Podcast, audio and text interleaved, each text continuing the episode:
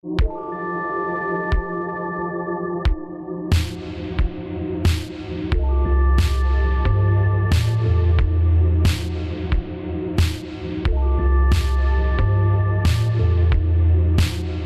I first met him, he was Mr. Charming, but it didn't last.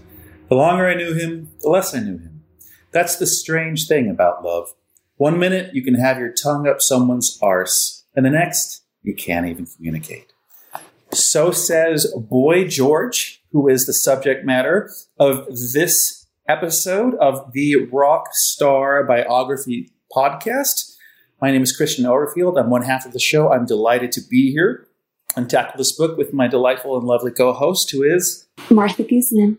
Martha Guzman. I'm very excited to tackle this one and to delve into um, "Take It Like a Man," written by the um, super famous Boy George. It was published 25 years ago. Wow. Um, it's hard to believe. It certainly reads like it was published yesterday. And as a brief note, the cover, I don't know if you know this, Martha, was designed by Chip Kidd, who's a super famous graphic uh, designer. He's famous for yes. having designed all the pretty horses, Jurassic Park, and so forth. Um, and um, this is this equally striking cover, and it's I thought super adequate for the book that we read. Um, I thought we would just jump right into it because there's so much to get to. So much. So much to get to. So, as always, because I continue to be a sexist, I'm going to ask you first. no, I think that's very nice. Even for a feminist, I find it very nice for you. Yeah, okay. Well, I'm glad to hear that. All right. I'm going to turn it over to you. I know um, uh, I, I, welcome you back. I thank you for returning, Martha. I know you were relaxed in Palm Springs and you're refreshed.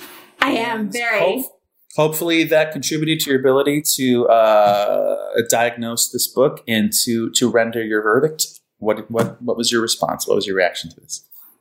I loved this book. I loved it. I I uh, thought it was great, and this book gave me finally what all the other books have not, which is every last detail about everything he dished and then he dished some more and it was just i mean it had its moments you know when when the, where it's it's a little sad and and it's but i mean it, it, it had everything and and i loved it. I really enjoyed it. It was a long book. It was a long book almost 500 pages but it i read it very quickly. I, I, it was, for me, it was a page turner. I just kept reading and reading and reading, and it was really difficult for me to put it down. And, uh, yeah, I, I, I felt that we really got to know him. Yes. yes. I felt that he did not hide any part of who he is and that he just really laid it all out for us. And I think as a reader, when you read an autobiography, that's what you want. You want to get, we all already know the personas that we see on stage and, and that whole, you know, we know that person. And so when I read these books, what I'm, what I want to take away is a little bit more of who they really are off stage. And I felt that he truly gave us that. I felt that by the time I was done reading this book, I had a good feeling as to who, as to who Boy George really is. Um, the good, the bad, and the ugly. He doesn't shy away from any of it. He he just says it all, and so I appreciated that. I appreciated uh, the honesty with which he wrote, and you know some things that he wrote about. I I can imagine can imagine were not easy to write about, but he did so anyway. And I think he just really lets you into his head, into his heart. Like I just really felt that I got a full picture of who he was. And I appreciated that. It also made me appreciate some of the songs that I love even more. Uh, by knowing sort of what the inspiration was behind them. And there was, you know, I, there was, I just really enjoyed this book a lot. And I wish that all the other books we read up until now were quite as, were just as candid as this one was. And wish that they would have revealed as much because I felt that with, at least so far, I felt, I felt that with many of the other books, we really haven't gone a full, a full picture of who these individuals are.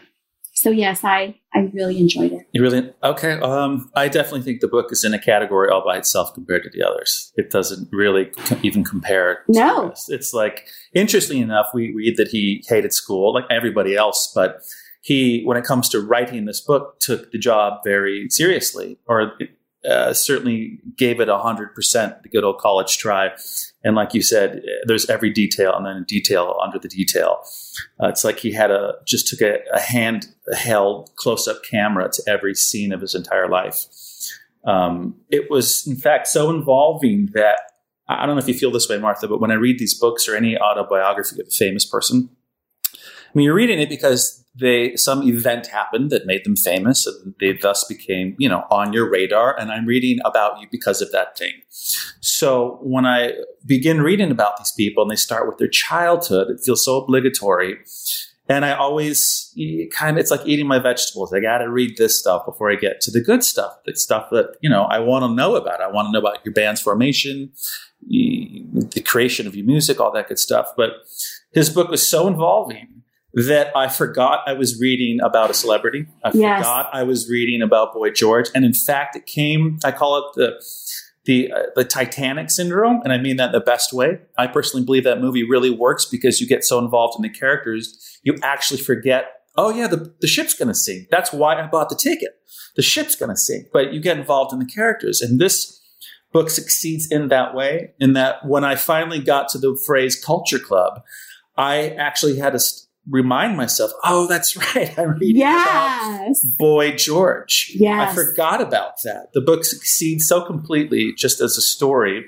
Yes. Um, and it's all, and he, he, the the it's so fully realized prior to getting to that portion that it's just a component of his life. His life becomes the fascinating subject and Culture Club just happens to be a part of it.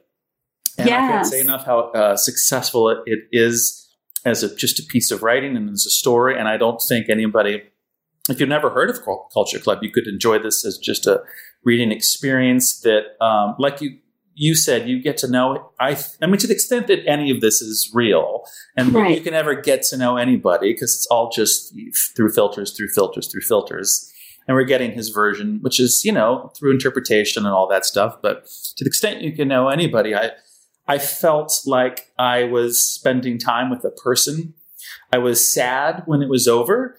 I felt so intimately connected to a person. I lost track of the pages, and I was glad that yes. so many to read. Yes, me too. Uh, That's exactly was, how I felt.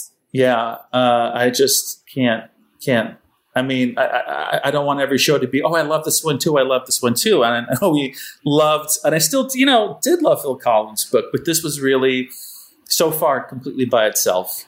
Um, it's so funny and warts and all. And yes. In fact, the only, not a criticism, but there was a point where he was giving an anecdote in such detail that was so specific. I thought, who can possibly remember all of these scenes? with such vivid exactness, I started to actually have a new doubt, which is, are you making this up as you go along? he tells a story just randomly about ordering juice from some guy who works at a juice bar. This is like 30, 45 years right. ago. And I'm like, how do you even remember that amidst all the experiences of your life? By the way, I mean, we haven't even got to the content and the vividness, the, the, the over the topness of every moment of this guy's oh, it's life, so great. Right? It's all so great. Right. So I'm thinking, how can you possibly remember in this detail, the detail with which you offer to us, this this little vignette? And so I actually had a, a new kind of uh, not a criticism, but a doubt. I was wondering, are you just making this up as you go along? Because the quantity of the detail was um, that's what made it so engaging. But I actually had a moment of I, I, don't know how anybody could remember the entirety of their life to this minute degree as he did. Well, you know, with me, I think the reason that I enjoyed it as much as I did is it's twofold. I've been keeping diaries and journals since I was 12 years old. And sometimes you know, I'll just kind of look through them and, and, you know, I have them sort of by decade, like my teens, my twenties, my, th- you know, it's, it's very funny. And sometimes when I want good laugh, I'll go to my diaries and journals from my 20s. Just, I mean, you know, I don't do this often. It's just once in a while, but in a blue moon. And I just laugh at some of the stories that I've written down. And as I was reading his book, I felt like I was reading someone's diary.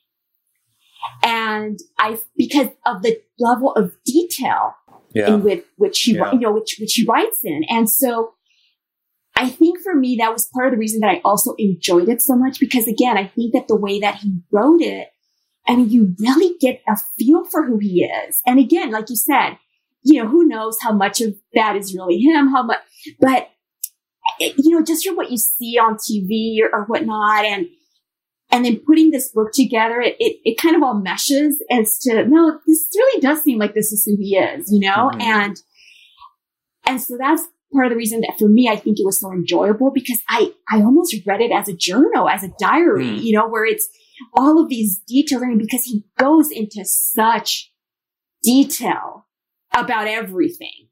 Um, um, you know, almost the way that you would when you're writing a diary where you're, you you don't leave anything out. At least I know I don't when I'm, I, I write about everything.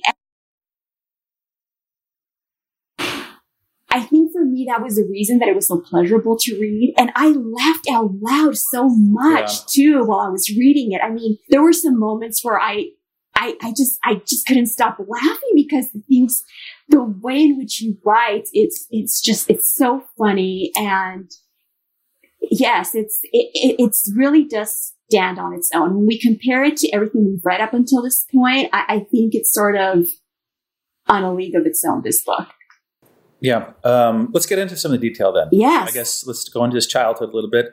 As I was, again, as I very quickly got immersed into the telling of it all, I, after the fact, I thought, boy, this could be, it's just its own little television series. Yes, or a movie. Yeah. Or a movie.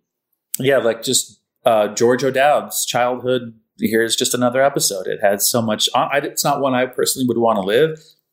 There was a lot of just violence. It felt like Yes. at home and chaos, and uh, um, I just I can't count how many times we read about him receiving violence from somebody in his life. It just seems to be Yes. a pattern, an arc that starting from his father to uh, to his lovers. It just seems to be a a, a theme, uh, an, a habit that I don't know if he, it's one he.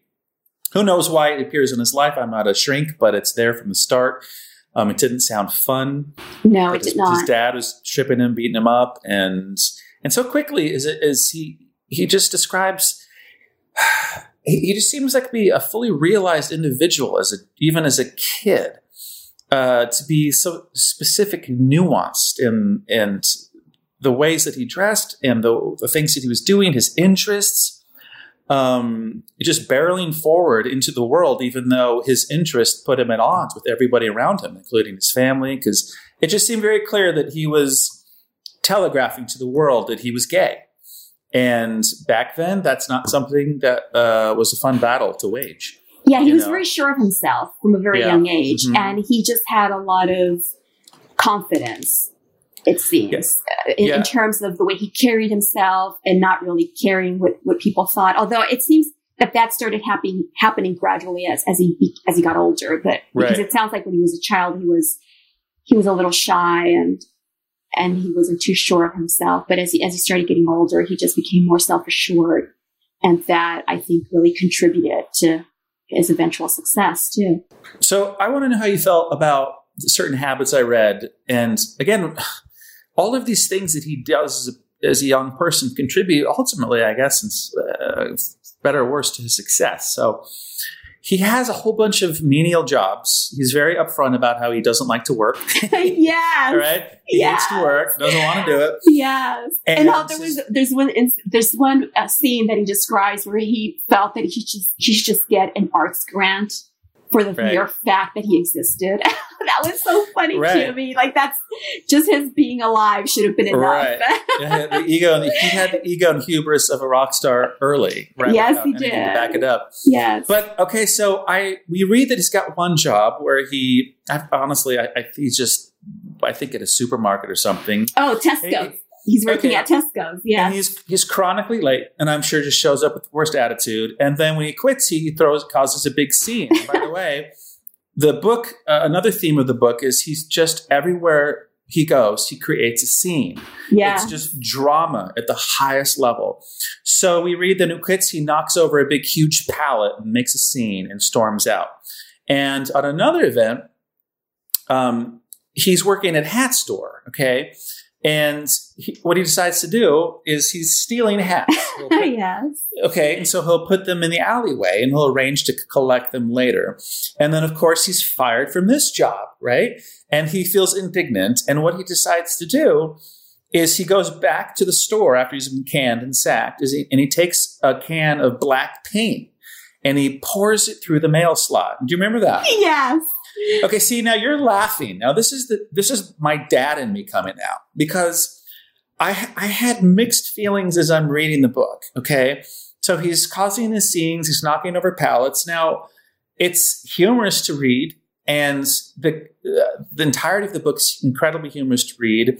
The guy's wit is remarkable. It's like I'm I actually feel like I'm reading I'm reading Dorothy Parker reincarnated, and his barbed wit is so acidic and funny Oh, and it's hysterical. So Right. hysterical. So that's I'm that's pleasurable as the reader as I'm experiencing it. But at the same time, I'm thinking, for instance, and I'm using this store owner as an example of just people in his way, if you will.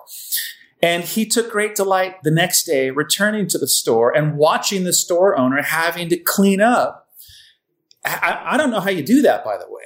You clean up all Right. this black paint for your store that you're working hard at. You're trying to conduct a business and be responsible. Oh, it's awful. It's, It's- awful. But as he- you read it, you also, I mean, for me, I thought it was awful, but I couldn't help but just, because I could imagine this taking place. And it was just so outlandish, you know? It is. It. He's just outlandish all the time. Yes. Yeah. Had he not found Culture Club, I just think he would have wound up dead or in some kind of prison or who knows. But I don't. I'm just wanting to know how much of this. Do, do you forgive because he became successful and he wrote great pop songs? Because I just, I'm just thinking of this woman who owns a store and she shows up to work. She's had to deal with this guy who was a crap employee stealing from her. Right. And now there's black paint all over the place. That's her day. And to him, it's all a laugh. And we read repeatedly about him conducting scenes uh, throughout his entire life when dinner plans don't go his way, or social experiences, or friends don't perform as he wants them to, and he's pouring wine over their face or throwing coffee over Right. them, you know? And, right. and I, so I, I, I had a, a, it's a fully realized experience I was having as I'm reading this because he is being incredibly honest. He's telling us quite sordid stuff that makes him look terrible. Um, sometimes I, I didn't know how I felt about the way in which he was telling these anecdotes because sometimes it, I felt like he was still preening, like, look what fun I had ruining this person's thing, destroying that person's thing. You know what I'm saying? Yes. At times it was a bit much. Um, eh, like when he is, you know, throwing a glass of something over someone's head or throwing, yes, I, I understand what you're saying. Um, however, Okay. Well, those things I, I, I was sort of conflicted about as well. The, the bodily harm type things I wasn't into, but there were certain stories that just, cause I could picture some of this stuff happening and I'm just thinking, oh Yeah, oh my gosh, this is just so crazy. The fact It's yes. and I think the, the, the what did it for me and that just kind of made me laugh sometimes was that someone would actually do things like that yes. because- I guess so. You're right. Yeah. because I would never yeah. have the courage to do i mean i would just never do that i would never even if i was super upset at an employer that sacked me i would never go and do b- damage to the business or whatever you know i just Right. wouldn't do those sorts of things so the fact that he did those things because i think sometimes you wish you could do stuff like that when you're you're angry or you're upset You're and you're thinking oh god if only right. if i could do that but he actually did those things He does it. If it And- occurs to him, he does it. Right. And and there's no sort of Filter. filter. There's Yeah. like no self-control. There's just None. like, you know, I'm just gonna do it and I don't care. And yes. and and I would never do things like that because I I just wouldn't. I don't think many of us would. No, you're but right. but those are things that I think some of us sometimes toy with in our head. You know, if, yeah. if someone really upsets you, I mean, I have certain thoughts like, oh, I wish I could just you know do this Right. or the other. I mean, I'm not going to act on it, but I certainly think of it.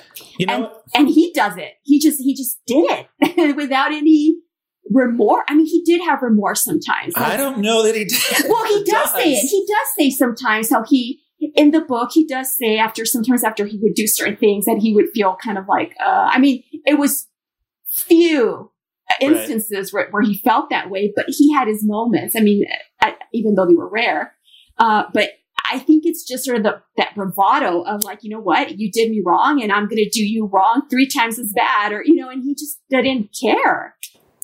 You used a word so uh, that I think okay, it highlighted for me the, the experience I had reading it. It was a mixed emotion. Part of me did think that there was a, a an admirable chutzpah almost Yes. on the one hand, and but it coexisted with well, this person on the other end who was recipient of this this behavior. Yes. Uh, we read that he works in a coat check in a club. And by the way, if you ever hire Boy George as a coat check at your house, what he's going to do is he's going to go through the pockets of all the coats and steal Mhm. all the money that's in inside the pockets. And he says Calmer later gets him. Another example of this kind of behavior, meaning he does the things, I guess the way, you know, comedians, they say what we're thinking, man. And as you put it, Boy George just does the thing you kind of want to do, but you stop yourself from doing. He's one of the many relationships he has with seemingly straight man. Doesn't go well. His name, his name is Kirk. Kirk upsets him. And so what, what does Boy George do is he gets a can of spray paint and spray paints Kirk is a cunt all over somebody's door. And uh, again, that was another example of part of me, as you put it, was sort of dazzled by the guy's.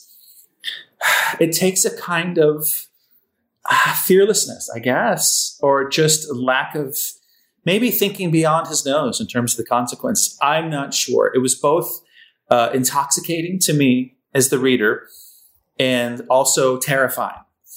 And yes. you know, Yeah. mixture of the To be on the other end of that yeah. was terrifying. Yes. to to vicariously go through that ride with him, you you just marvel at his ability too.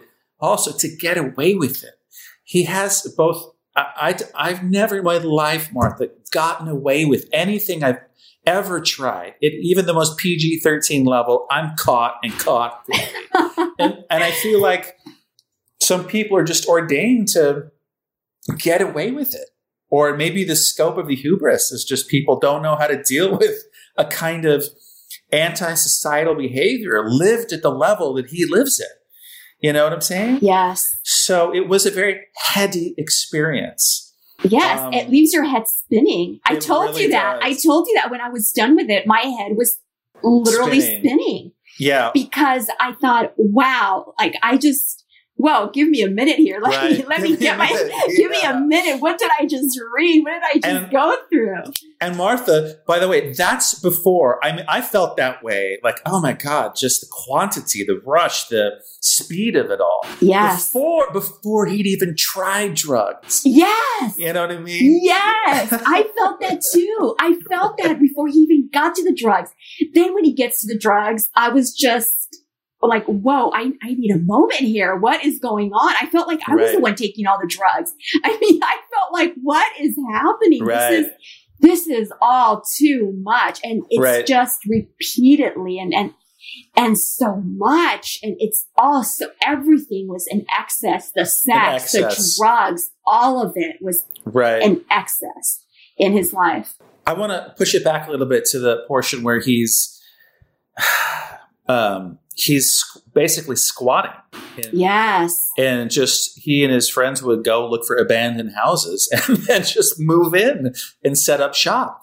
But it seems like that was the thing to do, Christian, to because do, you remember yeah. when we read the same thing with Chrissy, talking Right. about where they would just do that and just kind of squat, and that was sort of Right. like the thing I to do in England in the Cool 70s. people in England. Yeah, without running water, without and and you know, all I kept thinking was, how could you not have running water? And, and like, Right, I'm, thinking of all. I'm thinking of all the practical things, right? Like, where were, were you going to the bathroom and showering and, and making dinner and cooking? And I just, how it's so, it's such a different life from what we have ever experienced. Right. So what was interesting to me is, like you said, you, uh, you know, you and I and most of the world, we only meet Boy George when he's fully formed as this character, and to read who who he was or uh, behind it or prior to success is so at odds with this pop veneer.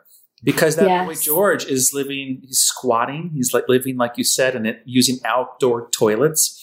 I love the the, the frank honesty with the, he talks. He says he doesn't he didn't wash very often, yes. right? And I'm thinking, and it's graphic in terms of Yes. the quantity of the detail. The, the, okay, so it's not a big surprise. He tells you about the numerous sexual experiences he's having.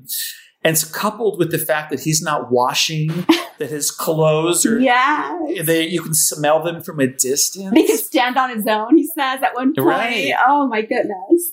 So this character was truly, truly authentic. I mean, in in the one that that we come to on the back end looks like almost like oh, like some corporate office just sort of put it together with Photoshop. Hey, here's let's just make this guy named Boy George. But it was just so organically created, and Yes. it was. I think so. We read that there's a a, a wax replica made of a Madame Tussaud, right? Yes.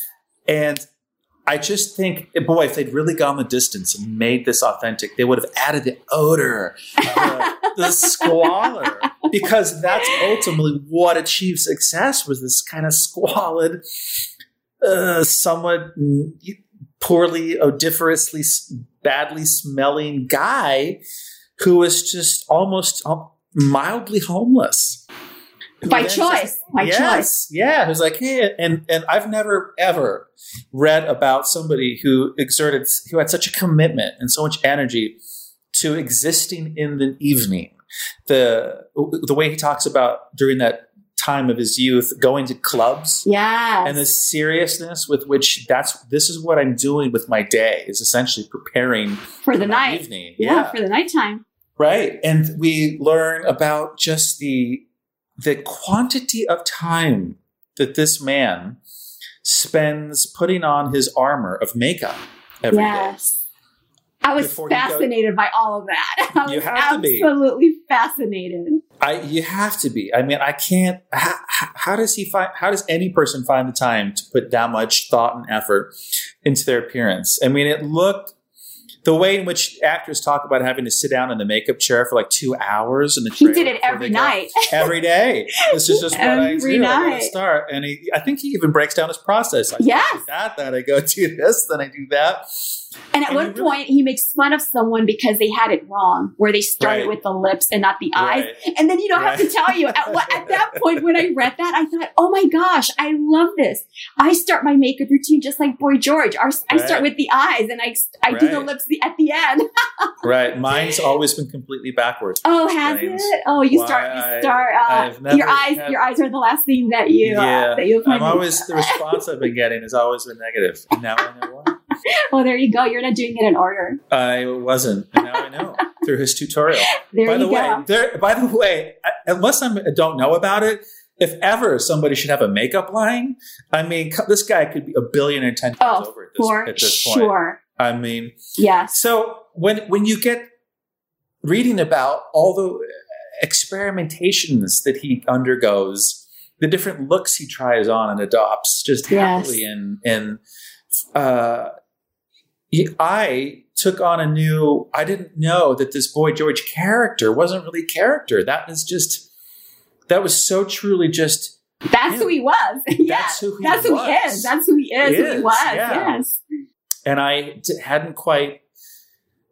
It, it felt authentic even as a kid. I mean, It really did. But I really took on such a three dimensional authenticity as I read about it. And like I said, when I re- I had to remind myself, right? or rather, I had forgotten. Oh yeah, I'm reading about Boy George and Culture Club. You know, And you know, that's that's so true, Christian, what you just said about how it always felt authentic. And I think that maybe that's what we responded to as well. You know, because I remember as a kid really responding to him. You know, even as a little kid, Right, just really, right. Really liking him and really responding to him. I, I just thought he was so amazing and I had never seen anyone that looked like him before. And I responded so, so strongly towards him. Mhm. Yeah. And even, even as, as time went by, it was always, I mean, I do, I mean, there are some songs that I absolutely love by Culture Club, uh, but, but I've always been a fan of his, if that makes more sense. I've always been a Boy George fan more than a Culture Mhm. Club fan. And, and I think it's, it's in part because of that, because of that Mhm. authenticity. Cause you could, Yeah. because I think otherwise we would have been able to see through it. You know, like, oh, this Yeah, guy's right. just, this guy's just full of it. He, it's Right. just an act, but it's not an act. And as you read, as you read this book, you realize Yeah. how much it's not an act. If anything, he was trying to suppress some of who he really was for the sake of the band. You know, I mean, Mhm. there were moments Right. where he was really trying to suppress himself and, and not be as outlandish as he truly was outside of the band. It- So it's, it's, it's hysterical, but, Yeah. but, but I think it was that authenticity has always translated. And I think that that's the, and you know, I've, I've seen them live. I saw, I saw Culture Club a couple of years back actually. And I have to tell you, Christian, as I was reading the book, I felt that who he is on stage, that's what we're reading about yeah. because he is so charming and he is Mhm. so funny and and the way he interacts with the crowd i mean he will you know he can be a little bitchy with the audience too but he does it in such a way where you just start laughing because it's funny the way he does it you know and it's his wit. And so as i was reading the book i thought oh my gosh this there's no pretense about this guy. This is really really who he is. Um, going back to his to his well okay. First of all i want to say I, I agree with that. I don't know if i liked him exactly the same way that you did but i always had i mean i don't know i'm 12 or 13 when i first you first when you experience it it's like oh whoa what is this right? But i had i had a warm i don't know it was just something about him seemed likable. I yes. couldn't i was too young to at all to even try to categorize what i was experiencing. Right. But I did like it. And whereas the band behind him in their outfits, you could sense that you know it had been agreed that the band would be dressed in a way to compliment yes. Jo- Boy George, who was he seemed real. They looked like well, you know, we have to wear this because it complements Boy George's outfit. And that's what we're doing now. Um, so there's some, there was some always, you know what I love reading about these books? It's always, there's one or two sentences of pop culture trivia that, and I go, I did, I get so excited and I say Me too. I didn't know that. Me too. So two big ones. Uh, one's less so. The lesser one is I didn't know that, um, as we discover, he was flirting with or auditioning and trying to become a member of Bow Wow Wow. Yeah, right. Yeah. Which was like that was interesting. I was like, oh wow, what's a close call? And you know, visually he would have been a fit. You could see why that was A, you know a possible thing, right? But it didn't work out. And you know what? And you know what's funny about that too, Christian, was that I used to think that Annabella, the singer of Bow Wow Wow, was trying to look like him. Oh, I always okay. thought that about her. And here we've come to find out that he was actually trying to be in Bow Right. Wow Wow. Yeah, that was Right. interesting. So the biggest one, I, I was so excited to read it, um, is we read that Culture Club's debut show had in its audience Dave Gahan Yes. of uh, Depeche Mode. He was there for their very first ever show. And I just, when I read about the way in which the, all these worlds constantly intersect, overlap, I, I, the scaffolding just becomes richer, more complex, more interesting. And those little details of, of rock history that you know are you know coming across. I just to me I, those are priceless. I Yes. just love reading stuff like that. Roger Taylor of Duran Duran was friends with with him too, Right. you know, Right. and, and another one of his friends. And Right. John Taylor makes an appearance in his book as well. yes. Right. We should. By the way, we should save that comparison for the end. yes. Um, yes. So, but what's interesting about because I've given a lot of thought to this book, is that when you get to Culture Club, he doesn't talk too much about the the the music. He doesn't. Yeah, it, he and I really feel like he kind of undersells his own talent. You kind of almost have to. He mentions it a couple times that he just sort of grows up being able to hum these songs walking down the street, and he doesn't seem he he both does and doesn't seem to recognize his value in the band. He, because he can't play an instrument, he's like, well, I don't know how to figure out the chords to these melodies I'm creating. And he's bored But- in the recording studio No, all I the time. that detail. I just I did it. I too. loved I, did too. Where he's just like, oh, when do I Oh, come and guys. sing? I'm over Right. it. I'm done. I'm gonna go shop. I right. love and that. I, I loved it when I guess the band, as bands do, start jamming on their own. And he has to tell them, okay, I get it. You can play your instruments. Yes, yes. And he says musicians love to masturbate. And I Yeah. just love I the cutting that. comment. Yes. Right. And I did, I like the respectful way in which he describes his own little instrument. If, I mean, I'm, it's not little, but that he's the singer and that's, it's a human one. And so it's more, so for instance, you know, Jon Moss repeatedly breaks his pinky. We can get into that later as to why that happens. But Yes. no, no one questions why the, the show can't go on when he's injured. But when Boy George isn't feeling well, people just tell him to suck it up and perform anyway. Right. though his instrument's wholly dependent upon how he's feeling, how his voice is, and all of those good things. And I actually came away thinking that Boy George, at a minimum, is as much an artist as George Michael. I, I got the sense that he can just show up as an idea person with melodies and create. And he is true, a pure creative, a pu- the purest kind. Well, he says that Uh, himself. He, you know, yeah. he says that. I think he, he kind of took him a while to quite get the, the purity of his creative ability and his and what he can do and how rare that gift is. Yes. Um, it's like basically they assembled the band around him, and uh, I mean he's the one who single handedly just comes up with fully formed all of um, Karma Chameleon. Think of that song what you will, but it's just it's all his. And then he walks into the studio with the band and starts singing it, and they laugh at him. They make fun of it to his face, Yes. right? yes. and uh, and then it, beca- it just casually puts millions of dollars into their pockets because of course they record it and, it becomes I didn't know until reading the book just how big a hit the song was. I, I got the impression it was bigger than all the others. Right. It that's how it it that's the way he describes it, you know? Mhm. And it's interesting because obviously we all knew that that was a big hit. I but like you I did not realize just how enormous that really was for them. Yeah, Um it's it's not my favorite, but Right. but but I, I, I can see how it is for other people. I mean, I you know that you know the the other thing too is something you touched upon as far as he never really talks. He he doesn't. I mean, yes, he talks about Culture Club and, and all of that, but he doesn't really go into that much detail about songs or this or the other. Uh, and in the, some of the other books that we've read, that's that's bothered me because I always want to know about the music. I always want to know Right. about the music because that's what, you know, that's what we love, you know, so we want to know about all of that.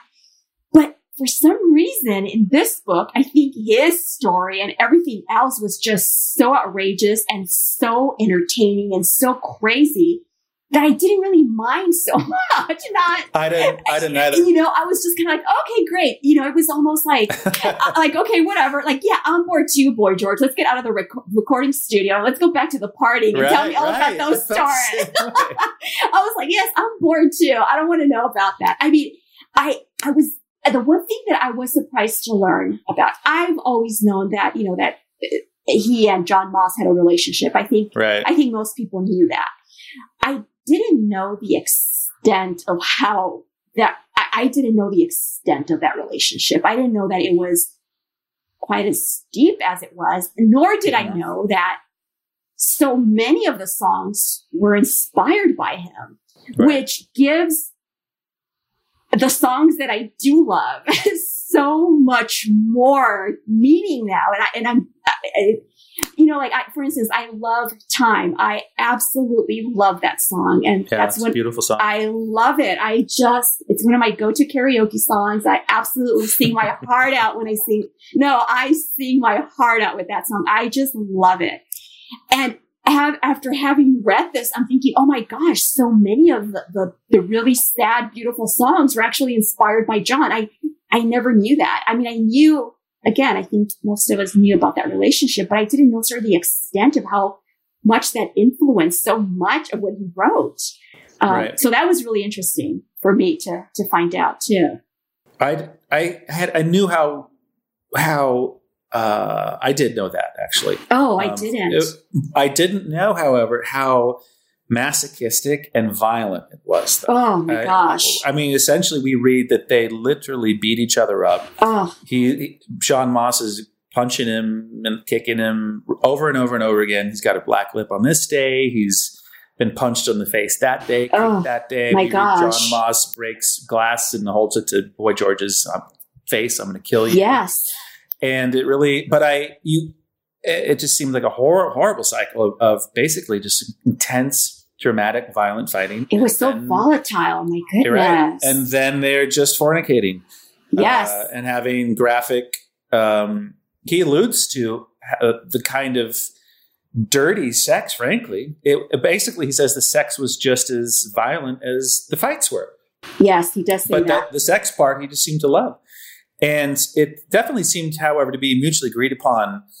Um, uh, pat, the pattern seemed to be one that they were both participating in. I don't want to say happily, but it was such a predictable one that both of them were obviously getting something out of that pattern. Well, it was. was. just so dysfunctional. I mean, the the level that's of such but, dysfunctional is you know that's a lowercase. Yes, like all capital. Letters. It was just eh, beyond. Has I mean, have you and Nick ever once come close to even one word of a sentence of a paragraph of their relationship? Never, no, never. I mean, that I mean, I I couldn't possibly be with anyone that was Who's physically punching in the face violent and, and breaking I mean, glass and threatening no, to kill you? No, no. How could you? It breaker? I no. mean, how could wow. anyone? How could anyone? That was apparently just, pop rock stardom. I can, mean, you know? it was just yeah. It, that was it was excessive, but he was.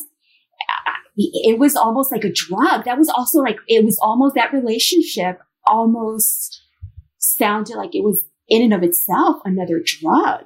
Just yeah. the and it was something that, and you know, he talks about that, you know, going back sort of to his childhood, how, you know, later on in the book, he alludes to the fact that it was, or he pretty much says it, that it was, you know, his, his dad used to have these angry outbursts and these sorts of things. And so he, he says how he had essentially turned into his dad in his relationships too, you know, by, with the anger and all of this. And it's just that dynamic, that relationship between his father and, and all of that. It was just, yeah, it, it it's so interesting to me. You know, I, I, told you this before. I mean, I think i am always fascinated by family dynamics. And I think that sometimes we don't realize just how much of that we carry with us, whether we, whether we had a good relationship with our parents or not, regardless of what those relationships are like. I feel we, we, we carry that. How can you not? That was your, yeah, that's sure. what you grow up with. And so sometimes you, you take that into your relationships with other people, whether you want to admit it or not, but you do. And, and it seemed like he really carried a lot of that into all of his relationships. But with, with Jon, it was just such a violent, I mean, I, I, I couldn't understand where, where any pleasure could have been derived from from it. Um, you know, I I'm not a he was getting, I'm not a masochist that way. Um, any, any but, shrink any shrink would tell you he was getting something out of something. Oh, absolutely, absolutely, absolutely. I I notice all of his. He says it himself that he his relationships tend to be with uh, guys for whom he is the first homosexual experience. Yes, all all of his relationships are oddly with seemingly straight guys yes. kind of have private relationships with Boy George when no one's looking. Yes. And that drive and then when they're in public, these straight guys won't acknowledge him and he just collapses in a fit of tears or anger or spray painting via you know epithets of profanity across walls or throwing bricks into women's uh, right. windows and i just he i can't i lost track of how many times he's just everything of his life is lived at the level 10. And so all of his fights are at level 10. And his breakups, he's constantly weeping and sobbing for days on end. Yes. Uh, with one of these many relationships with a quote unquote straight guy that later dumps him or won't acknowledge him. Yes. He, he sort of flirts with cutting his wrists and killing himself. And everything's just constantly at the most dramatic, yes. hysterical, histrionic level. And I was exhausted reading reading these. You, yes. how do you, I've had one or two of those experiences. Oh my goodness, And, Christian. and the physic the physical full throttle vibrating level of it was like I you know, this is a these are meant to be rare life events. But they seem just to be the, the standard of his relationships with all men, all uh, types of But even with his friends. even his friends, even yeah, with his friends. Because Yeah, have we haven't even got to no, Marilyn. but I was about to say Marilyn. I mean, that was a whole level of dysfunction where he's always, you know, Yeah, paying his way. And, Yeah. and, and, and, co- I mean, listen, I like to think that I'm generous with my friends and I certainly don't mind treating a friend to dinner or saying, Hey, this one's on me. I'll get the drinks or I'll do the, you know, I certainly don't have trouble doing that, but I'm certainly not going to be, you know, supporting a friend and, sure. and, and paying their way for everything and having them live with me for free and Right. taking right, them I on it. and taking them on Loved expensive trips on the Concorde. Oh, and Oh, yeah. I mean, my God, multiple friends. multiple. But you know what? You know why it, it, it resonated differently, and I bet it did for you as well. I agree with what you're saying here. Yeah, he was just a paycheck for all of these takers and users. But those were the people that were in his life prior to fame. Yes. And that's how they were living then. It's like, well, It's true. who- who's got five dollars today to feed us all? Very, very valid point. and Christian. right. Yes. And so suddenly, one of these squatters that's almost homeless true. has It's true. millions of It's dollars. true. So it's like, well, your money is our money. Yes. Essentially. Essentially. Yeah. And I, I actually loved, so I don't know if, I mean, I didn't know this, so maybe our listeners don't, but Marilyn was sort of a, uh, I don't know, like a boy, boy George Light, right? So a person who made a creative. He'd hate to hear that. He'd hate to I hear know. that. I'm sure he's going to be at my door. He's going to throw a brick through my window soon. yeah, he was another one. He was another one. He was another one. So he was like a boy George, like light, you know, and who had his own mild career. Uh, by the way, I had to look it up on YouTube after reading about it. I was like, who is this Marilyn? Oh, did you not know about him? No, I didn't know Marilyn at all. You know, he is in the video for the Eurythmics. Who's that girl? He's in that video. Oh, yeah, wow. yeah. So, so certainly a figure. Of, Oh, you know, a- absolutely. a, rock and roll interest For sure, As a, as a- not a creative in the sense that there isn't a whole lot of musicality going on. But what I really liked about this Marilyn person. Um, Hysterical, his- by the way. Uh, totally hysterical. Hysterical. I love, I love their relationship. Me It never, too. as as quote unquote awful as it is, it never goes like dark. It never goes. They just seem to take the mean spiritedness and stride. Like, Yeah. oh, it's just she's just being a bitch today, and she took five thousand dollars and yes. And I did enjoy Marilyn again because this person knows Boy George prior to fame. He can talk to Boy George like. Yeah. Stop being a bitch. Just give me the money. buy me this. Buy me that. I'll pay you later. He never I'll pays them back. Never pays them back. Never pays them back. Buy me an outfit. Never pays them back. Yeah, Oh buy stuff God. on credit using Boy Yes. George's name, rents cars, you name it. And Plane tickets, hotels, Right. everything. And it's, but I love it's all conducted in the spirit of this kind of attitude of this is who we are as a tribe, you know. And who do you start bitching about? You know, oh, you owe me something. It's just not how we operate. We right. go, if you've got the money, then you're paying it today, I guess. And this is what we're doing. Let's go to Egypt this week. yes. right? And it was, And what, is, and what does Boy George say? And he always said it was like in his best interest. Like, this is for you. But I'm Right, coming with. I'm coming with to cheer you up. And you're paying Right. for our tickets. I mean, can you imagine having friends like that? oh my it. gosh. Loved it. This- Loved it. I know, It I sounded like a ton of fun. It did when they go to Jamaica, like every time Boy George is having yet another breakdown and they go to Right. Jamaica. the barbs and the one-liners. I could, Oh, you know, my I think Martha, I'm fairly witty person. Like I can go to, you know, somebody's dinner party and I'll be fine. Right. But boy, boy, George is like on another. They're at a He whole. just, yeah yeah, he's batting a thousand, boy. Every- totally. and you know, we, Debbie Harry was so proud of her one comeback. She had to carve out Oh. a page. And boy, George just breathes it in and out. Just he just hits these one-liners one after another. And- it's so funny. and I'm I so- just lost track. Yes, and I'm so glad you bring uh, Debbie Harry up Right. because you know we talked about, and it goes back to authenticity.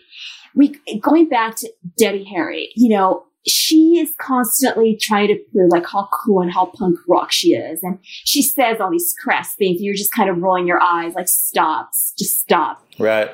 Boy George, every other word is Every other word. every other word is an F bomb. Every, and yet I was not the least bit Bothered. bothered by it. I Yeah. was not, I didn't do an eye roll I, because it felt authentic. That yeah, is it's a genuine is. language. It yeah. did not feel forced. It did not feel No. like I'm going to say this because, oh, I'm going to show the readers just how cool and how funny and Right. witty I am. It was Yeah. it's authentically who he is. So it, it never felt, it never felt fake. Whereas with Debbie Harry, Yeah. it was just kind of rolling my eyes all the time, like, oh my Yeah. God, here we go again. Oh my God, Mhm. yes, you're so punk rock. Whereas Boy George, it's like, no, he's like the definition of punk rock. Yeah. He truly didn't care. His friends Yeah. didn't care. So I think that was why it was so refreshing and, and so Right. Oh, fun to read. Yeah. all of those things. You know, I had there's one line in particular. I thought, God, who just who just thinks of that on the spot? So he's one of the Culture Club's earliest shows. They're playing to a crowd. I guess it has some people who are just back in the day are happy to you know yell out slurs against homosexuals, and so they're saying oh, something. yes. And he just this. he just casually, you know, yells back to them that I've got your money now, and I'm going to spend it all on eyeshadow. and I just thought it's just such a throwaway Yes. one-liner, and I just thought. God, the the sharpness, the acidity, the just the way it cuts and the, the constant. You know, here's another line where they're making fun. The band is jealous of Boy George because Yeah. he's so famous, and and they said, "Did they have enough like wax for your ego?" And he says, "Yeah, well, they had a little bit left over for a dwarf." Which is Jon Moss. Right. He's just constantly referring to Jon Moss as a small little dwarf. And I, just, I laughed every time he calls them a dwarf. I, so did I. So did I every time. Oh I Like, just I don't know The creativity. I, I know. I think I think he gets away with it because the create you're just you, I think Oh you my feel flattered God. to be slaughtered by him because you're like, oh my god, he made that up. He made that insult up. He sized me up, me, and cut me down. And that Oh insult is just for me. Only you know what I mean. Only I get to be the recipient of Right. that insult just for me. Again, It's so clever. every so time. I read it, I, could, I just couldn't. right. I'm going to start calling other people dwarfs and go, no, no, it's in good fun. Don't, get offended. That's what I thought, Christian. That's what I thought. And then I thought, wait, I'm not very tall. I don't know that I can get away with calling someone a dwarf. I'm going to call. I'm going to start calling super tall people dwarfs and go, no, it just means I like you. Trust me. You're just a dwarf. you dumb dwarf. Oh my gosh.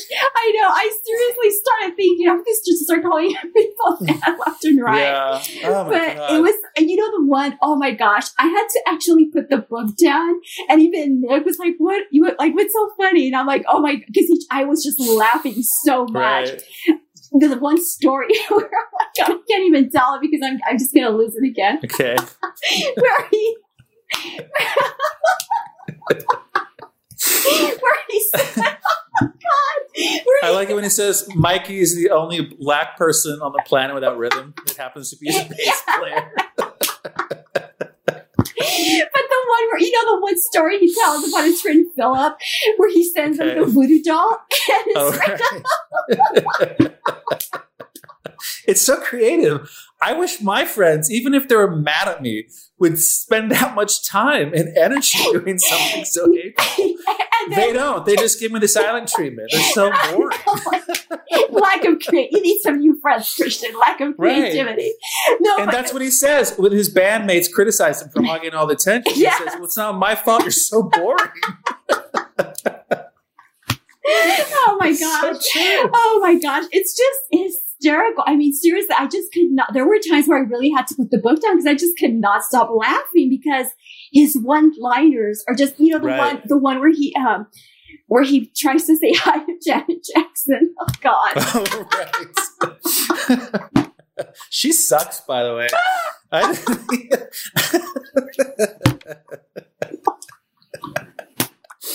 Oh my God. Oh my he's just, God. he just ha- hang, he's hanging up on people if they don't respond the way he wants. And then he calls No, them back. but and says, when oh, he get over it. where he's like trying, he tries to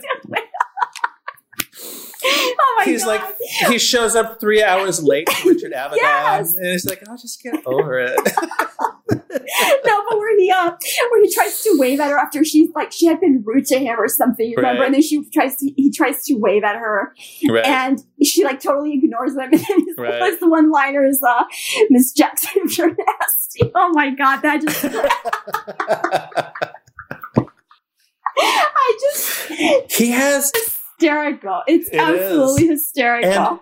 I've noticed that as the book goes on, the one-liners become faster and more frequent. oh yes, like back to throughout. back, yeah, back it's to just back. increase in rapidity. Yes. And, and that same ability also translates to just a kind of um, not just necessarily funny, but um, I just Oscar Wilding a little bit. He, Yes. he had a beautiful line about uh, I think his fans or pe- oh the what, the consequences of fame uh, and how it's hard. He, he he realized that he treated a lot of people like they were um, he could walk all over them. But Yes. then he he has a follow up, but he. He says, however, what are you what are you supposed to do when they all lay down in a row as a sequence of rugs? you know? Yes, and just the rhythm, the language, the words. It was um, so just. co- I, I I really more so than any came away really really wanting to meet this person. I mean, I Yes. really did, and I hope I do. And uh, I I would just you know. God, I would be delighted to see what he'd cook up to, you know. I, hopefully, he'll call me a dwarf or something. Maybe he'll hone in on my half Guatemalan heritage, or know. He'll just find something and insult me, it's just and it's gonna it's gonna feel great. Like, oh, that was so awesome. like oh, I know, like you've been insulted by Boy George. and you know what? That's actually a compliment. He says something else about it, and he describes that the person who sculpted his wax statue um, said that upon completing his statue, said that Boy George's nose is too big for his face. And he said, "Well, I would insult that person, but I they were so unremarkable. I don't remember them at all." and that that was a genuine slam. Yeah. Like, I don't even remember. And this is coming from somebody who remembers everybody, every detail, right. every anecdote. Right. And it, to, for him to say, "You're not worthy of my memory," I don't even know who you are, was such a that's that's truly uh, an insult. The rest is just color, just playful colors. There should be a book of just boy Georgisms. You know how to Definitely. yeah, like eti- dinner etiquette by Boy George and you know, Dinner what do you say to etiquette. yeah, what do you say to this person who's bored? What do you say to that person this? What do you say to people who get on your nerves constantly?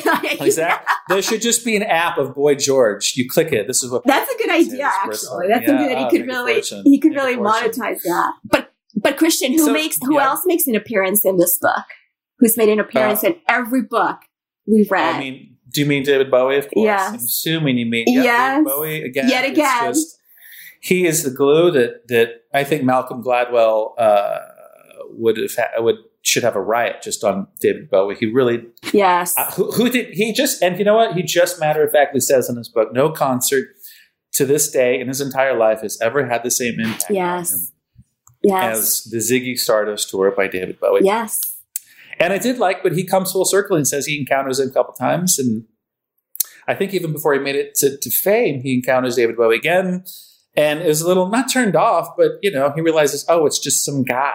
Yes. And some and sometimes it's just it's better not to meet your idols because he came away realizing, oh, it's just this person. He This- says this sh- he describes them as better as a concept than reality. right. He just yeah, he describes them as like having this weird teeth and just yeah, better as a concept than reality. But yeah, David Bowie's everywhere.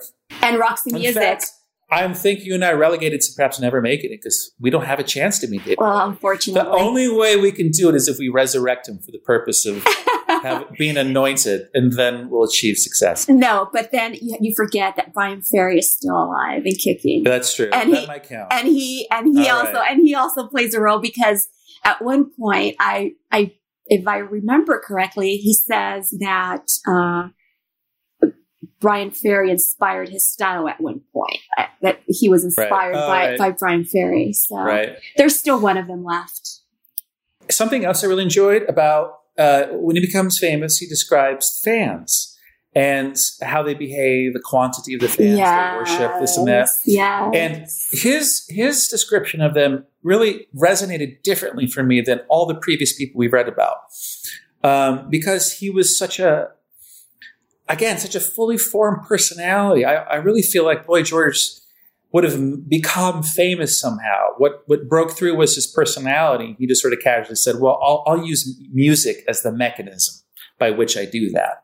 It kind of felt that way. But anyway, he he talks about his attempts to try to sometimes get to know the fans and how that fails completely because I guess the you know the by definition of the the relationship the, the the hierarchy one is above one is below I mean there's just no way to have a relationship with those people they're just stilted awkward conversations just punctuated by lots of silence when he tries to talk with them right. and he, and he said, uh, you know, um, he makes the mistake of responding to some letters by some of his fans because that just leads to more letters from Yes. them.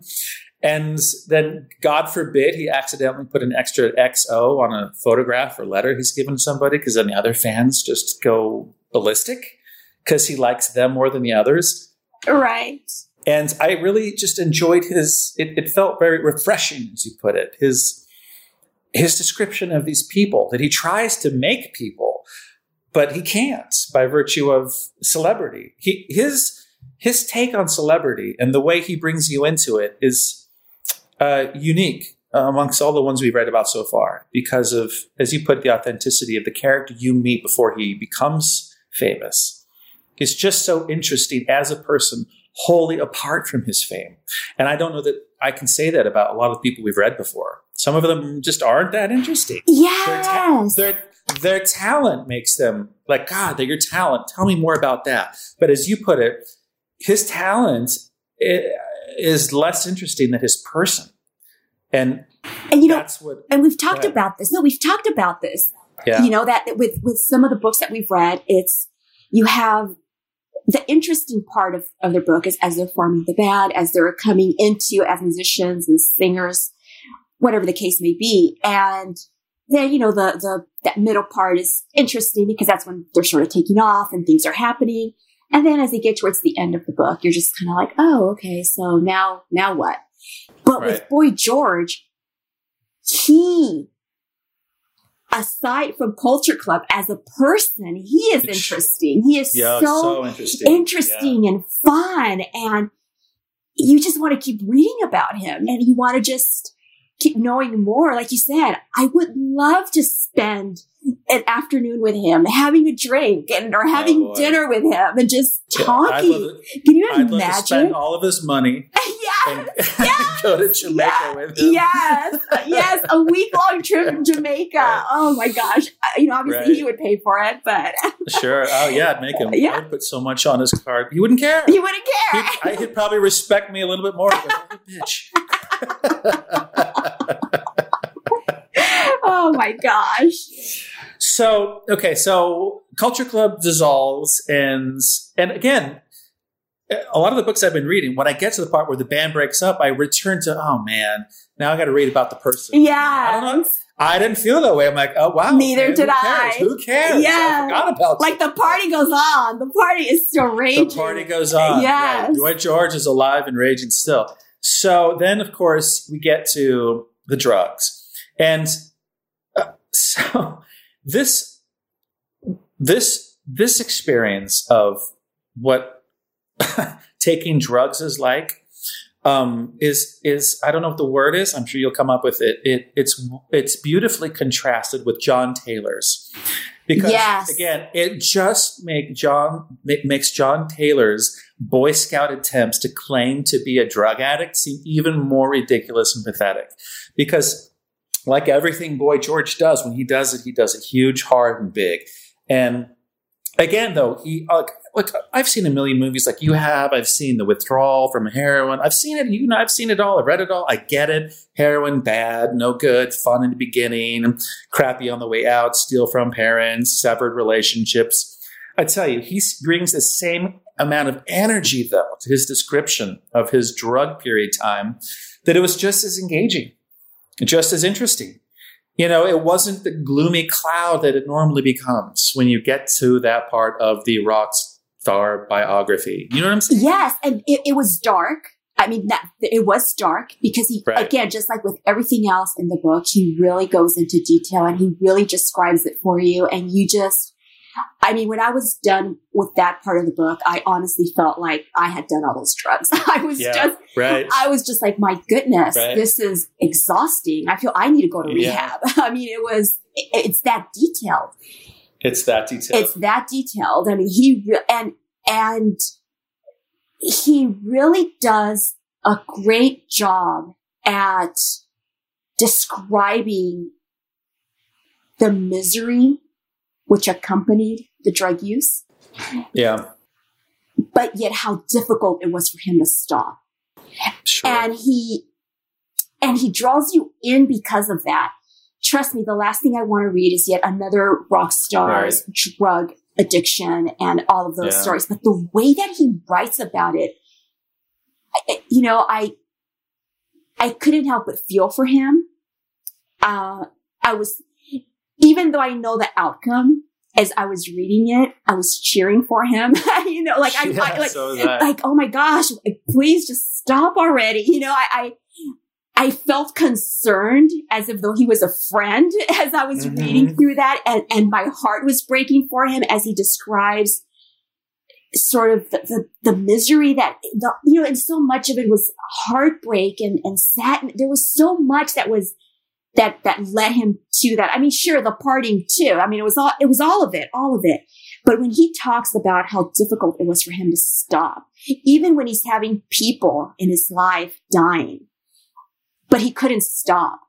It- the way that he describes that angst and Yeah. all of that misery and frustration, he details it in such a way that I was feeling it for him too. As, as, as though I was, again, as though I was a friend and I was concerned for my friend. And, and again, I mean, I know what the outcome is and I know he's okay now, but just reading that and, and your heart can help but break for his mother, you know, who, yeah. His dad. and his Jeez. dad. Oh my gosh. And and then you think about the relationship, that strained relationship that he had with his dad all along. And then you have his dad, you know, in tears that he can't Mhm. get his son to get better. And it was just so heartbreaking. But unlike the other books, I wasn't, I wasn't turned off by it. I wasn't Right. rolling my eyes like, here we go. Here's the part of the book. I mean, it was, it wasn't like that with him. And again, I think it goes back to authenticity, Yeah, Christian. I yeah. think it's everything he says. He says it with such a level of authenticity and raw honesty that you can't help but respond to it emotionally. You can't help but be drawn into it because you genuinely are caring for him as he's telling you all of this because he takes you through all of it and, and you're sort of going through the ups and downs with him. I mean, talk about this being the best biopic ever. Why there hasn't been a movie made about his life to this date, I don't understand because this is a movie I'd want to see. I wouldn't. It should be like a five season series. I mean, Oh, you, you want to see a series. You don't want to see the, Oh yeah, I think it would be offensive to, to to take just the standard biopic three act screenplay and apply it to, to this. I Well, it's very rich. so- that's for sure. Oh, it's just it's so uh, it's deserving of just so much more than you know. I think I understand your point, which is it's just so rich and how could you think that somebody would have tried that? Sure Right. somebody will. Um, I hope they don't. I'd rather see just a like I said, uh, a series. a big yeah, would Netflix, a Netflix Yeah. series. yeah. that would be great entire- too. That would be great it- too. Yeah, entire first season is just his childhood. You don't even get there. You know, you have, and again, people would experience what we did. You forget, oh, I'm watching this because of Boy George. Yes. When it gets there, would just be one more component of the story. Can you imagine? just his story. Can you imagine the season of the, the when they get to the season of, of both he and, and Marilyn traveling and all the partying and oh my gosh, that would be the Yeah, best. that'd be great. That'd be, the best. I think that could only be an ep- one episode because it's just the same. You know, it's so intense. and It's so it crazy. really is. So much. You know, back to his drug addiction. And so, first of all, I was uh, just dumbstruck that in this day and age, we read repeatedly that he, as all, I guess, drug, hardcore drug addicts do, they can't resist trying to get through customs with drugs. Oh my gosh. Yeah. And they get away with it. Yeah. In this day, you'd think that, I mean, look, if we can go to the moon and get vaccines and figure out how to make civilization, right? You'd think that we'd figure out how to search the human body for drugs and, and find it. But these police officers over and over and over don't. They're in his shoes, they're here, they're there, they're in his, you know, underwear, wherever. He gets through with it and away with it all the time. That part just struck me over and over again. Like, you people are terrible at your job. Considering you're harassing him, considering you're pulling him out of line and you know, strip searching him, you've done all of that and you're still failing to do the thing that, the one thing. Right. You, okay. Right. But part two is considering how specific and colorful and detailed every moment of the book is. Um, it therefore, to me, lent that much more impact when he talks about when he first really goes through a hardcore cold turkey. There's a single sentence where he says, "There is no way I can describe to you what came next." So for him to say, "I Yes. without words," to tell you what came next was really something to me. Yes. he's so successful using words and describing everything that's come before. So when he said that, I really paused to think, wow, that sounds that sounds not good. That sounds not fun. That sounds like something I don't want to experience. If if the English language is failing a person like that and saying I can't even explain to you this the the black pit that this was. That was gave me the willies. I didn't like it, and it i'm glad I haven't done heroin. Yes. I have no, Because- no plans on doing it. No, please don't. Because Okay. no drugs. Uh, because just the way that, just the way that he described the initial withdrawals Yeah. from it, and so that you know, I'm glad you brought that up, Christian, because that that stood out to me too.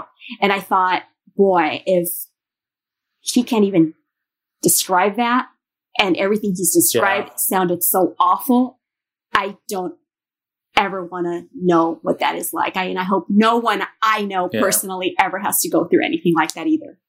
Yeah, the I guess some void of loneliness that I can't. I don't want to put my finger in, and it looks like he spent just days and days and days inside of it. Oh, Um, so another again, I, it was hard not to think of John Taylor's book as I'm reading this because this one is so so rich and layered and is I think for lack of a better word, what made me like it.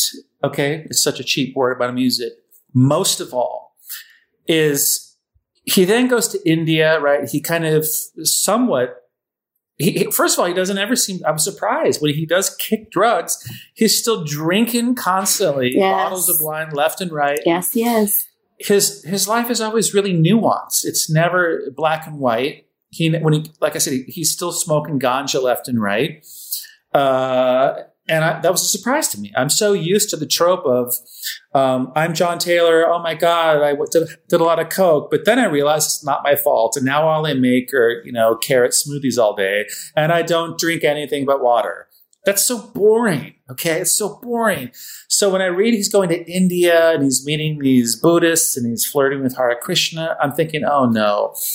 I, I thought the book was going to succumb to I have discovered the way and the truth, and now I know the answer is this. And he never does that. He never No. hits that. He even his flirtation with some kind of religion, Which I appreciated so much. that that it was nuanced and that he doesn't just swallow like uh, the Kool Aid completely. Yes. one thing. Yeah, he doesn't do that. I thought that was really. Um, I don't know. He stays consistently himself, and he that the fact that he just never. I thought he was going to buy in, and like, oh no, this is where I read that you know, and he just. But he has issues. Um, he's just got a level head the whole time, where he's constantly very analytical and, and, and critical, and he just doesn't accept some way out. I don't. I think he's just so hardwired to be so. I don't know, too bright to be able to do that. I'm not trying to be negative, pejorative about people who wholeheartedly absorb something, but um, he never does that, and he he comes away sort of absorbing parts of these things, Yes. and, and that was so so rich, and again, multidimensional compared to John Taylor, who's like, I went to promises in Arizona. Um, I went without air conditioning for two weeks. Right. a lot. I'm much better now. Yes. Right? And you know, that's, and, And- I think that the reason that I, I appreciated his spiritual journey as much as I did was because he, even as he's going through it, he's just like, oh my gosh, I don't know about this. Are you kidding me? right, right. and Yeah. and I I appreciated that so much because if there's one thing I and I don't mean to insult any of our listeners who who might have gone through that experience of you know having a spiritual awakening and all of a sudden their life is transformed. I think that's wonderful. But when that happens a lot of the time people become very righteous in their spiritual awakening. Right. And it's such a turnoff to me when that happens to people because you can't deny the other parts of your life that have happened prior to that spiritual awakening because that's still part of you. And while this spiritual awakening might, might make your life better in some ways, it doesn't all of a sudden make you superior to other people. And I think a lot of the time people have that sort of self-righteousness that somehow they feel that they've become better. And I appreciated that he was just kind of like, well, this sounds great and it seems to work and maybe it is what they're saying. I don't know. I feel good. I, I'll keep doing it. and, and I really, I, I just really appreciated that because again, there's that authenticity again where he's saying, I don't know if it's really God. I don't know. Cause you know, he says he's an atheist. Uh, but but but he believes in a higher spiritual being and and whatnot and and and he but he doesn't preach and he doesn't sort of start all of a sudden he's like this reformed person and now he's holier than thou it's it's never like that you know and and i like that because yeah, I thought. Go ahead. no because again you know that that's an easy path to go towards sometimes especially someone who's had the life that he's had it, it could have been very easy for him to have been so kumbaya after that and i am a new person and i am wonderful and I was worried. Weren't you worried? I was, but I was, but I wasn't because, you know, I, I follow him and I, I followed him eh, throughout the years and I know that he's not like that, you know? And so, um, so I, but, but reading sort of eh, the, the fact that he says, you know, I think these things are great. I don't know if it's really God. I don't know what it is, but it makes me feel good and I'm going to keep doing it, but I still wonder. And I, Right. I like that. Yeah. I, I really like that. Yeah, he didn't delete the person that you'd come to know. Right. And I was I, I was worried he was going to do that. He was going to say, "Well, that was all fun, but don't be that way. It's it's a terrible way to be. I've now learned that this is the way you do things." Um, and along those lines, He's not preachy. No, he never preaches. He concludes with something that I really elevated the book to the final level because the book is very, I mean, for lack of a better word, I mean, it's, it's very gay in that he takes you on a homosexual man's, his particular homosexual journey in a certain channel of, you know, a certain uh, world from start to finish. So much of, you know, involves sex and he's constantly talking about boys he has crushes on, uh, the room service staff that comes to his door, the the juice guy, the this guy, the that guy. It's Yes. just guy, guy, guy, guy, guy, guy, guy. I mean, it is. It's it's re- it's relentless in a way that honestly, I, I I wanted to know if this occurred to you, Martha. But if if you were if i were famous let's say okay right? And if i were constantly throughout my book just talking about oh i saw this girl oh my god she was so you should have seen the rack on that one. And you, you see what i'm saying? Yes. relentlessly Yes. i don't know that i could get away with it. I couldn't. But there's something about the fact that he's gay and he's sort of uh, i'm not i don't think saying anything you would disagree with. He, he adopts a queen persona I, like a queen till the end and somehow because i'm a queen i can say these things. It's okay. Gives himself a pass to do that right? Yes. i mean he even names martha his his music company. He names more protein. Yes. okay? And i didn't need i didn't need an explanation Oh, to know what he was getting at. We're, we're all adults. one- Of course not. We know what that meant. right. So he's graphic about his just hunger for uh, for men in all capacities at all times and his experiences with them. And so i thought it was remarkable. In the literal sense of the word he concludes the book by talking about um, being gay and uh, his assessment of what homosexuals are like and what they really fear and think about. And Yes. a lot of it is not um, it's very nuanced. It's not a very simple hey i'm gay i like it this way and that's that and everyone should just be fine with that he he he thinks that there's more to it than that and he doesn't shy away from stating that It- do you know what i'm referring to yes. martha At the yes. At of the very end. yeah Yes. yeah, about the relationships, and he he says, you know, these casual sex relationships that homosexuals seem to have, and it's not just there's nothing bumper sticker about the book about his thoughts or his thinking, No. um, and it's all. I think he could talk about almost any subject and not get offended and closed down Well, and I think. because go ahead. because he he think I think he realizes everything's nuanced and and is eh, there's a lot every subject is loaded and comes with the backstory and history and and I don't think he would shut down and go I'm you certainly don't have to worry anything you say is going to make him say the word I'm offended you know he just seems so much smarter than that and the way he concluded with the final three paragraphs was um, I don't know it just brought the whole book to me full circle and it, it clarified a lot of um, the, the language he's using to describe all this, the sexuality of the book. You know, he sort of addressed it Yes. head on in the mirror, Yes. and that that was really uh, uh, the, the final take, the final like just wow level for me, for lack of a better word. and you know the that that final at the end where he where he talks about the various types of relationships and and, and homosexuals and, and all of that. That i felt like i i've had conversations like that with with my gay friends. And so that really resonated um, because I've, I've had those conversations with them you know with my friends who are gay and and so much of what he said, my gay friends have said to me. So I- think that, yes, it's, it's all very nuanced. It's all, That's not something you hear from that side. Very, I'm just going to say it. He says the truth is most of us find it. He just, I mean that's the phrase. The truth is most of us find it hard to commit ourselves to relationships. We fear intimacy and always think the dick is bigger on the other side. Again, he just ends with that funny little. But that's the second to last paragraph Yes. of his 483 page book, and he's choosing that for a reason to end on yes. you know and uh, I, I don't know it was an insight i thought that it was remarkable of him to to he didn't have to He didn't have his bumper to. sticker. No, hey you know we like what we like we're fine we're all the same but Nope, he's, he's, again, he's authentic and, and he's who he is and he's true to himself. And I think that's why the book succeeds because he is never not himself. He is never not truly who he is. And he's not afraid to show us who he is. You know, and he and, and he shows us all of it, the good, the bad, and the ugly.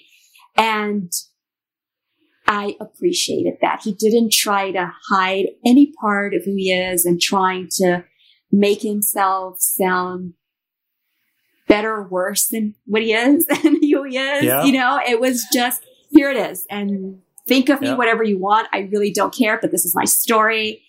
Uh, whereas I think up until now, so many of the other books, they've played to their persona. Or, yes and they oh no doubt and they've Mhm. played into oh, well, this is what I should be writing about and not let me write my story the way I want to write about it. And he just went for it. And it made, again, I mean, it was a very long book and I never, I was never counting pages. I was just Yeah. turning them so quickly because I wanted to know what, what next crazy story was going to come, you know, what, what, what, what other wild story was he going to tell us about whatever he, you know, he and Marilyn were going to do? Or, I mean, I was riveted, riveted throughout So- the book. One other aspect of his personality I particularly like is his ongoing obsession with his weight and the food that he's yes. So throughout the book, he's just eating. He, you know, he wants to be seemingly be female, look feminine, and you know, he admires Marilyn, looks Marilyn Monroe, and all of these things. But he's constantly eating garbage, and he he just treats us to insight into the kinds of garbage he's eating uh, on a nonstop basis. Yes. And there's such a great detail. I personally loved when he says that when he's in LA, he orders out for Fat Burger, not In and Out, Fat Burger. Yes. And I just love the description of his obsession with his big bum and he's gaining weight. And he's becoming a slob Oh my and gosh. fat and the food that he's eating or not. He says one of the great things about being a druggie is he's super thin and skinny. Yes. When he's reading the And just- heroin. right? that was like his heroin chic. And he's just so thin. That's the part that he liked about it, he says. Right. It was just I just love those those those details and the, the it, it just it's so relatable. I don't personally he eats the way I wish I could eat. And again, going back to he just engages in behavior that all of us kind of wish that you know would like to if we could get away with it. yeah. But he just indulges in them all in such humorous ways. I mean, I wish I could just And- eat fries all day and right? That's what he does. and he does, and he says he eats All it you- all, all of it. you can. All you got to do is a lot of heroin and do a lot of coke. Oh no! You'll just keep the no, weight no, off. no. And like one detail, I thought, God, I'm not going to read this in anybody else's book. He just casually says, Culture Club never put on an amazing show. Yes, He is just up front. He's like, hey, sometimes, you know, we were, you know, fun to watch and we'd get maybe in a pocket, but we were never that good. Yes, he totally says it. He He totally says totally it. says it. He says, he says playing huge venues was terrible. He hated it. never- he hated it. I couldn't hold the crowd. I didn't know how to do it. The band's making mistakes all the time. And I just thought, that's so great. And again, because that's not the crux of his story, you, you read it, such a, it's so colorful. It's just one more chapter of this guy's life. You're like, I wonder what the dude's going to do next, you know? Well, now what is he? I mean, now he's he's everything. He's a singer. He's a producer. He's a DJ. Right. He's Which is honestly kind of boring to me. I don't, you know, I'm not a big, it's hard to be, maybe I need categories. The people who I just do a little bit of all. I just, see, I hear, well, I'm living off my royalties and I can afford to do it all. wouldn't that That's be nice? wouldn't that be Sure. nice? Oh, yeah, I know. I, if, if I could find the right makeup and outfit to create a character, I'd do it. if that would help Oh, us take off. Well, let's do it. oh my Absolutely. goodness! Put on yeah. put some makeup would, on you. I would not squat for fame. I would not defecate in an outdoor toilet Nor would I. for fame. I do. I insist on bathing, Same. unlike George Michael. Same. I don't think. I don't think. I just. We're not wired for it. no, We're just, we're not. we. I. You know. I brush my teeth. I know. I pay my taxes. I've realized. I know. I like showering up to twice a day sometimes, so that, that wouldn't work for Right. me. I I just I they ma- if they sold a, a pill called fearlessness, you know, and, and I knew this was on the other side, I just I don't know that I, I think I would. uh I don't know. I don't know, Martha. We got to do something crazy, We got to do something wild. wild and crazy. That Obviously, it's the only way to get to apparently, apparently Yeah. it is. Right. We're just. I've never felt so square. Well, We are. We're Oh, just wow. tax-paying citizens. I mean, compared to Boy George, the whole world is. compared to Boy George. The whole world That's true. is. Compared to Boy George. Yeah, well. Well, I'm excited, super excited to, to read. Um, this is part one. yes, this is Boy part George one. written, yes, he's written the second book. I'm really excited to read it. Apparently, he wrote it with a different um, transcriber, so it reads differently. We'll Yes. that, that out together. I'm super stoked to read it. Um, Same. yep. Because I don't think he's going Um, to become boring in the second book, No. right? no. Maybe, I don't know. Maybe he's just knitting. Maybe he He's not knitting. He- I follow him on Instagram. Maybe. He's not. He's doing a lot of really healthy diets, but he's not knitting. Oh, that sounds. Or healthy He's gonna- recipes, he's rather. gonna- healthy recipes, not diets. He's going to team up with Gwyneth, and then it's it's going to be. Oh no, then Dreadful. I'll really start rolling my eyes. yeah.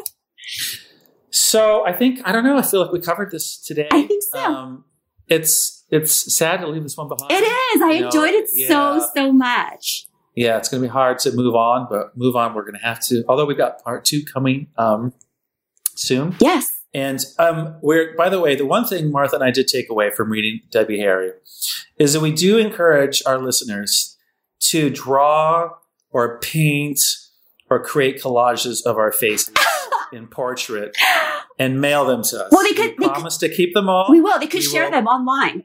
We can Yes. email them So- to us. The yes, I have a large space on my living room wall that I'm reserving, and the first listener to send a painting of my face, I'm going to hang it with pride. it will hang there for at least one year, and um, I, I encourage all of you to get to work with your color palettes, your color theory, your watercolors, your oil colors, whatever medium you want to use doesn't really matter to me. Or Martha, um, of course, it's up to you. Yes. I wonder. I wonder which one of us is going to get more. Oh my Who do you think's gonna gosh. I don't know. This is our first competition. No, I don't like that. If you get more than I do, I'm going to be so upset, and then I'm just going to rip it and throw it, just like Boy George right. did. Just throw it on me. I'm just going to be It's like, just, no. yeah, you can say they just wanted to paint the ugly one. Ugly Oh, people more interesting. I'll just like get it and break it on your head. yeah, Beau- beauty is harder to capture, Christian. That's why nobody can attempt to do Martha. Oh my it. goodness. Can you imagine? here. We're just going to be fighting with each other. That'll be the end of it. We'll be fighting with one another because someone got more someone got more paintings than the other. Uh, but we will. Yeah, our wax figures must be jointly. Oh, Yeah, for sure. course. There's no other sure. way. No other way. There's no other way. Like the song, there's no other. no other way. Anyway, again, please mail your paintings to us. Um, reach out. We would. I encourage it. I encourage fanaticism, fans, fan offerings, fan anything, fan cookies, Not cookies. whatever. I'll eat it. I'll Wine it. bottles, baby. Fine. Champagne. I'll take it. Champagne. Yes. Sparkling white wine Okay. for me and champagne, please. Okay. All right. Well, I thank you again for joining me, Martha. Um, this has been another delightful journey with you. Thank you, Christian. hey, thank you. Thank, Thank you. you. this show is lovingly produced by Deep Signal Studio. Yay, you got it right. Ah, I did- I got it yes. right. I'm growing and deepening as a person as a result of this journey. And you know what? Since it's we're at the end of the show, I feel like it's wiser to do it this way. You know what we're doing, Martha? What are we doing? Because people can stop listening right now if they want. Okay. You know what we're doing? What are we doing? Have you ever heard of the walk? I completely blanked on it. It's called the Way to San So and So. It's a very famous walk that people do. The way. Have you ever heard of This? I don't know. I'm not sure. It's in Spain, I think it is. Oh, oh, oh, oh, the pilgrimage. The pilgrimage. The pilgrimage to Saint. Oh my gosh, I'm a bad Catholic. I should know this. Uh, Right, you are. Bad. oh, I am. I actually am. Uh, you and I are going on that walk. But, wow. But times ten. We are. We are. But instead of miles that we're walking, we're pizza pages we're reading. yes, I mean, I can't even. I've lost track of how many pages we've read, but we're doing hundreds. because. And this way, we are radical. We are going on an epic walk that nobody can. I mean, we're so many miles down the road. So many. Think of think about it.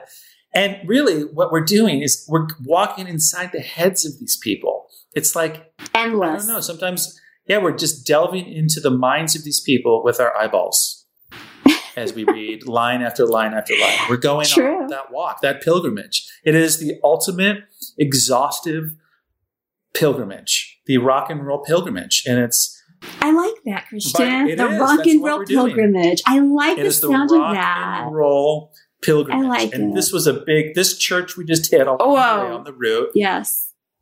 was a, a big one with ornate windows and Very ornate. impressive. Very, very. And yeah, but you know what? Hmm. Walk on, we must. We have to keep going. Yes. We can't dilly dally. we do. So on that note, we as we'll we'll meet up with you at the next place we arrive at. Um, I guess that's it. We'll see you next time. Next, see you next time. Thanks for listening, everyone.